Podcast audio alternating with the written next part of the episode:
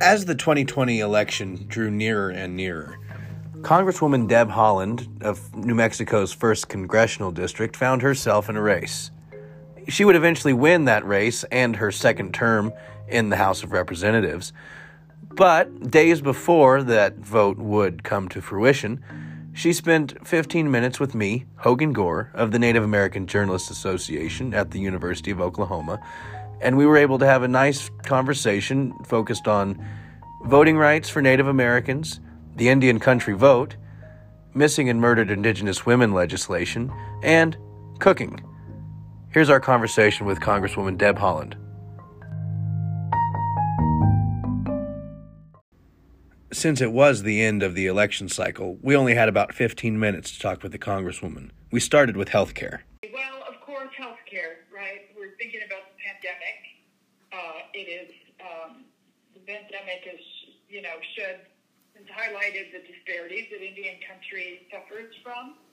Um, and I want to say that during um, this Congress, when we were working to get uh, legislation passed, uh, the CARES Act, uh, for example, um, we fought for funding for tribes, direct funding to tribes. From President Trump said zero. He didn't want to give a dime to tribes, and, and we fought for that. A lot of us fought for that. So tribes finally were able to get $8 billion. Um, it's evident that the work that we've been doing has really tried to make sure that tribal nations have the funding they need, first of all, to get past this terrible pandemic, and to fund IHS at a credible amount so that they can also do their work. While the current priority is legislating through a pandemic, Haaland was originally motivated by helping Indian countries' voice be heard in the ballot box. Uh, I mean, look, when I first started in politics, I started out as a phone volunteer. And I did that because I felt very strongly that Indians, I wanted more Indians to vote. Native Americans, uh, I felt needed to have a voice in our politics, and we deserve to uh, have a say in who our elected officials uh, were. And I just, I, I kept that up. Um, over a very long time, eventually, you know, going out into Indian country to, to register voters and get voters to the polls. Through efforts to improve Indian country voter turnout, Haaland was able to see firsthand the impact of the native vote.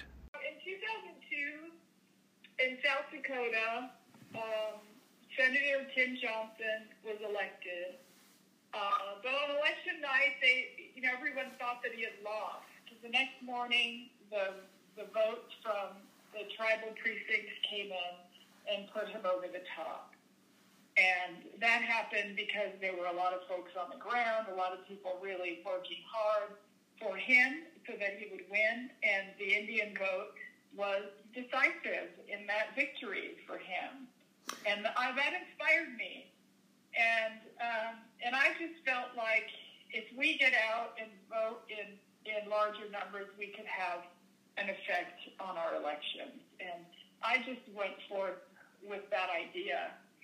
And the rural communities, they deserve to have a conversation about our politics and about, um, you know, who was on the ballot. And that, that propelled me to, to travel to every native community in New Mexico. I put, I put thousands and thousands of miles on my car you're only on top of it if you're involved, said Haaland in respect to voting in Indian country and keeping a watchful eye over voter suppression.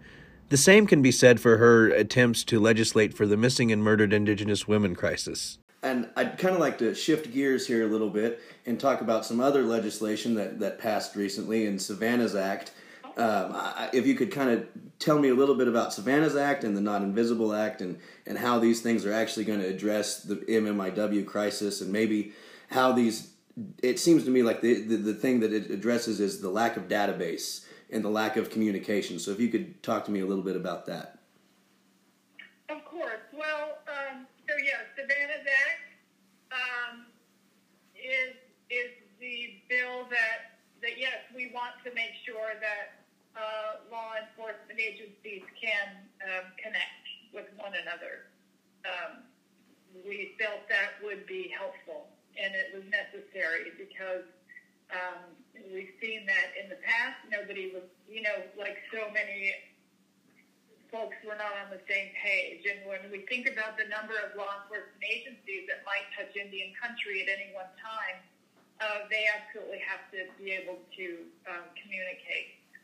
Um, the Not Invisible Act of 2019 is um, it forms uh, a commission so that um, um, survivors, law, uh, law enforcement um, agency personnel, uh, federal officials, uh, they're all on a commission together and deciding um, or giving recommendations to both law enforcement and to Congress about what we should do to remedy the situation. And I want to stress that this missing and murdered Indigenous women crisis has been happening since the colonizers came to this continent back in the late 1400s.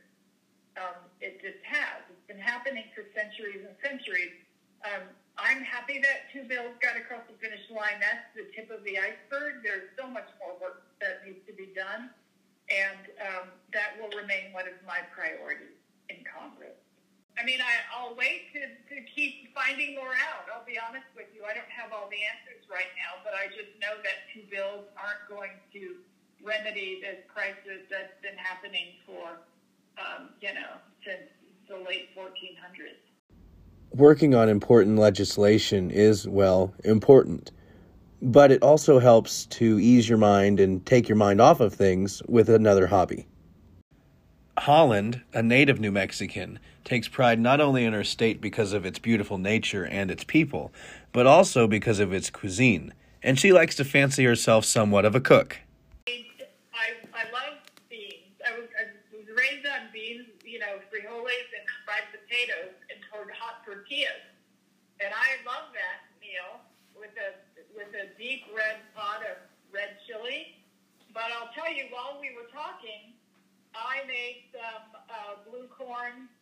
Uh, we call it hayenyes. It's, it's a blue corn cereal made out of uh, just blue corn and salt and water. You kind of roast it, the corn, the cornmeal before you cook it, and that's what I. That's what I just made.